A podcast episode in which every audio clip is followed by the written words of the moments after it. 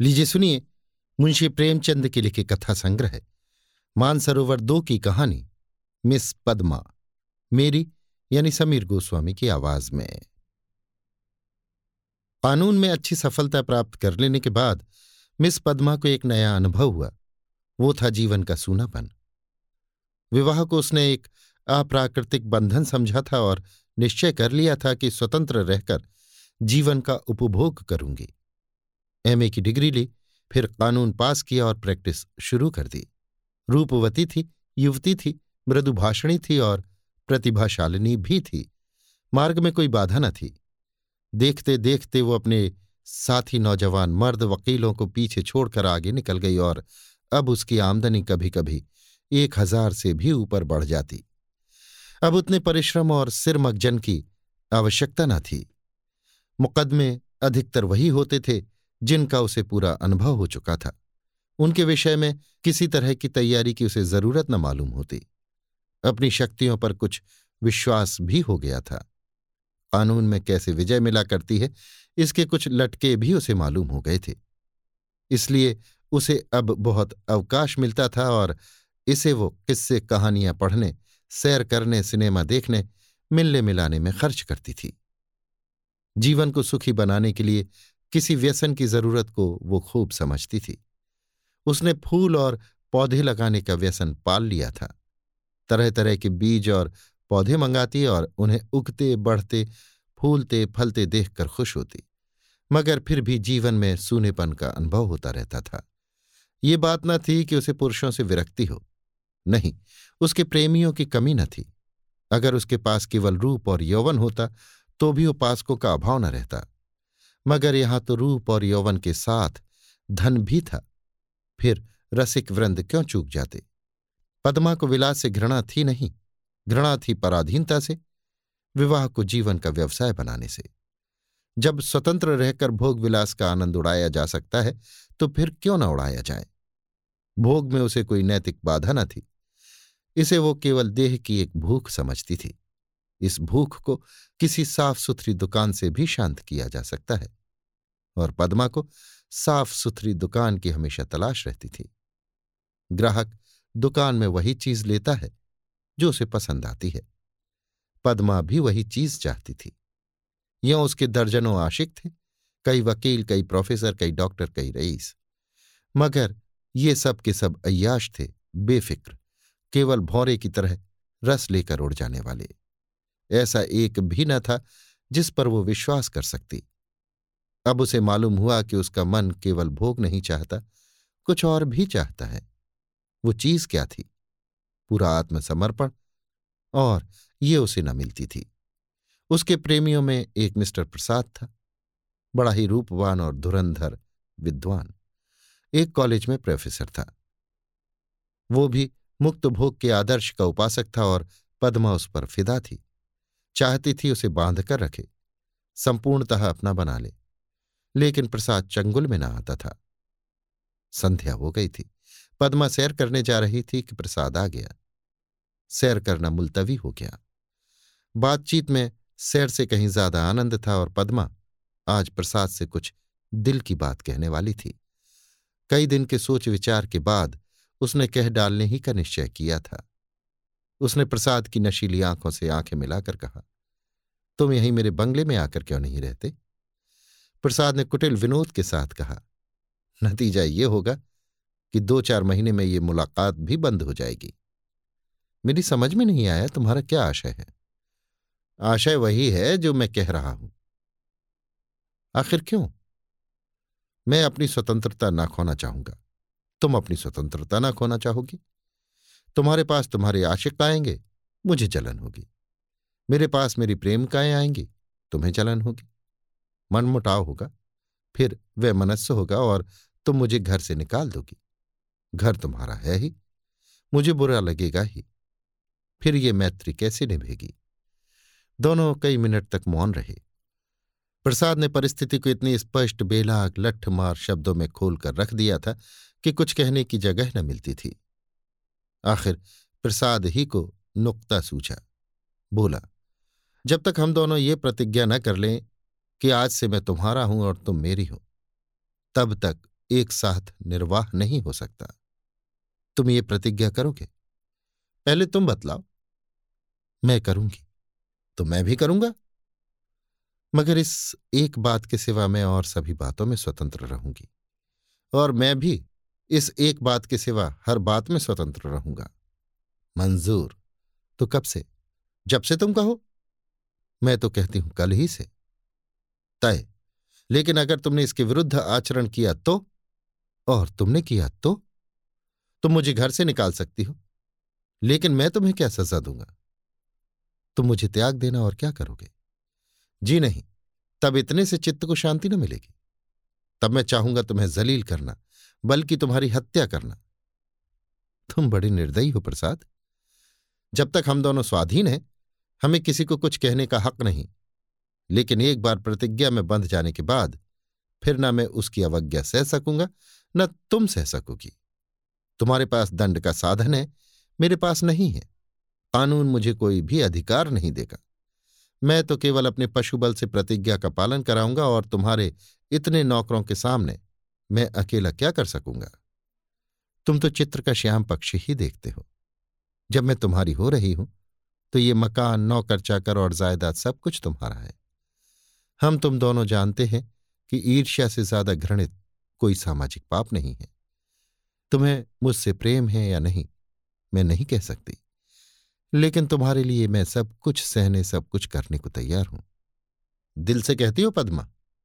सच्चे दिल से। मगर ना जाने क्यों, तुम्हारे ऊपर विश्वास नहीं आ रहा है। मैं तो तुम्हारे ऊपर विश्वास कर रही हूँ। ये समझ लो, मैं मेहमान बनकर तुम्हारे घर में न रहूँगा। स्वामी बनकर रहूँगा। तुम घर के स्वामी ही नहीं, मेरे स्वामी बनकर रहोगे। मैं तुम्हारी स्वामी बनकर रहूँगी। प्रोफेसर प्रसाद और मिस पद्मा दोनों साथ रहते हैं और प्रसन्न हैं। दोनों ही ने जीवन का जो आदर्श मन में स्थिर कर लिया था, वो सत्य बन गया है। प्रसाद को केवल दो सौ रुपये वेतन मिलता है, मगर अब वो अपनी आमदनी का दुगना भी खर्च कर दे तो परवाह नहीं। पहले वो कभी कभी शराब पीता था। अब रात दिन शराब में मस्त रहता है। अब उसके लिए अलग अपनी कार है, अलग अपने नौकर हैं।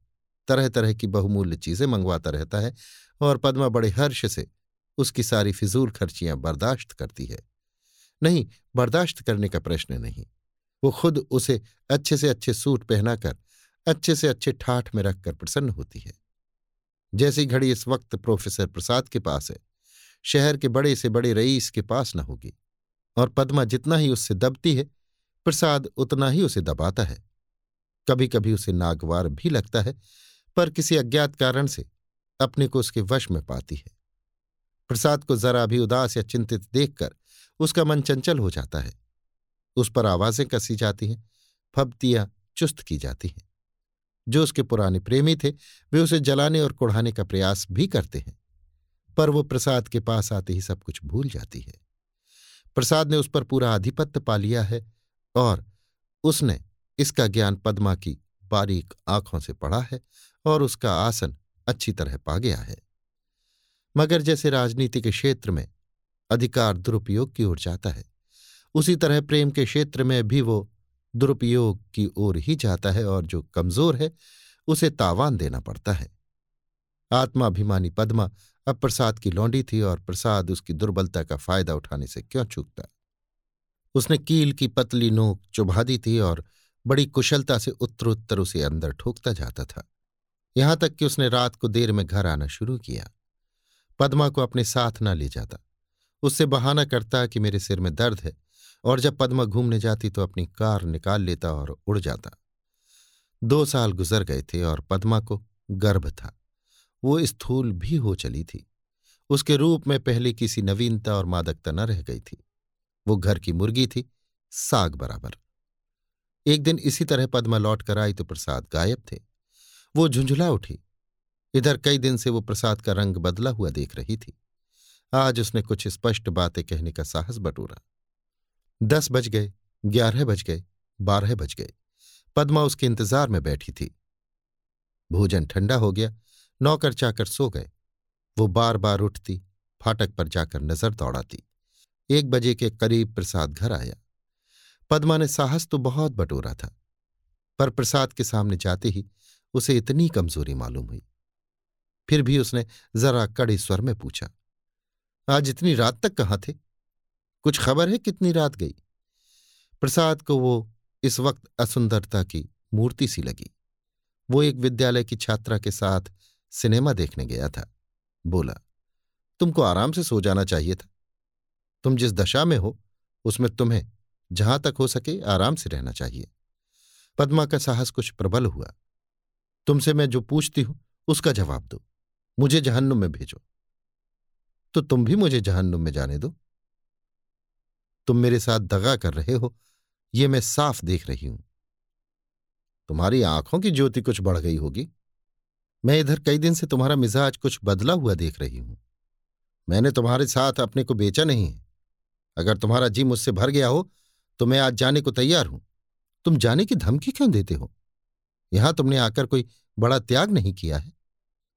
मैंने त्याग नहीं किया है। तुम ये कहने का साहस कर रही हो? मैं देखता हूँ तुम्हारा मिजाज बिगड़ रहा है।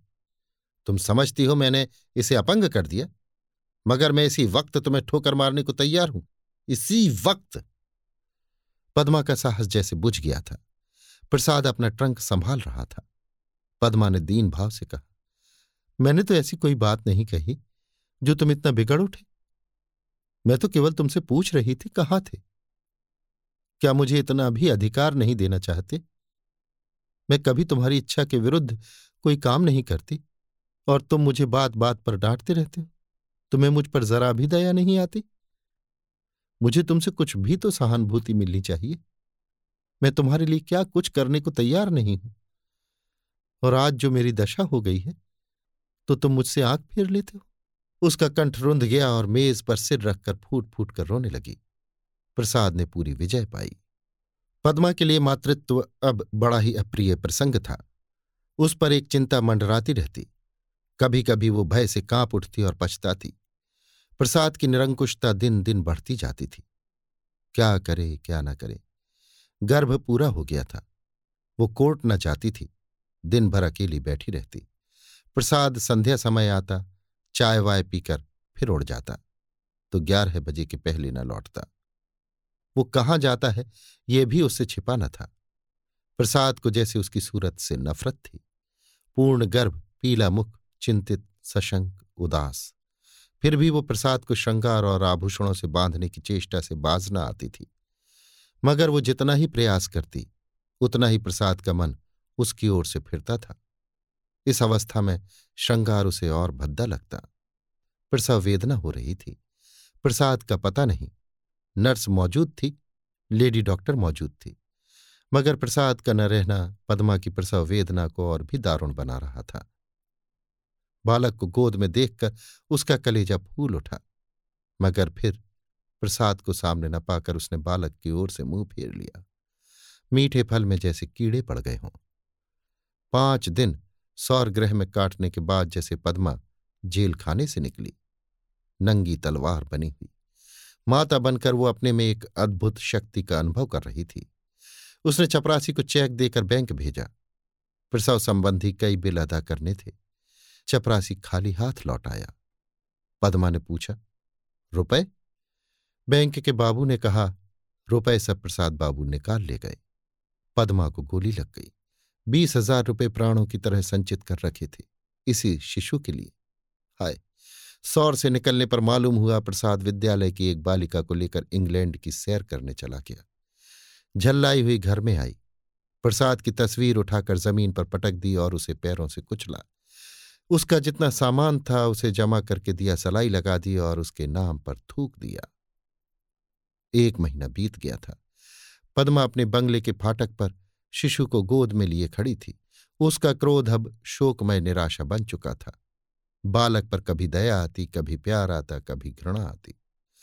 उसने सड़क पर देखा एक यूरोपियन लेडी अपने पति के साथ अपने बालक को बच्चों की गाड़ी में बिठाए लिए चली जा रही थी।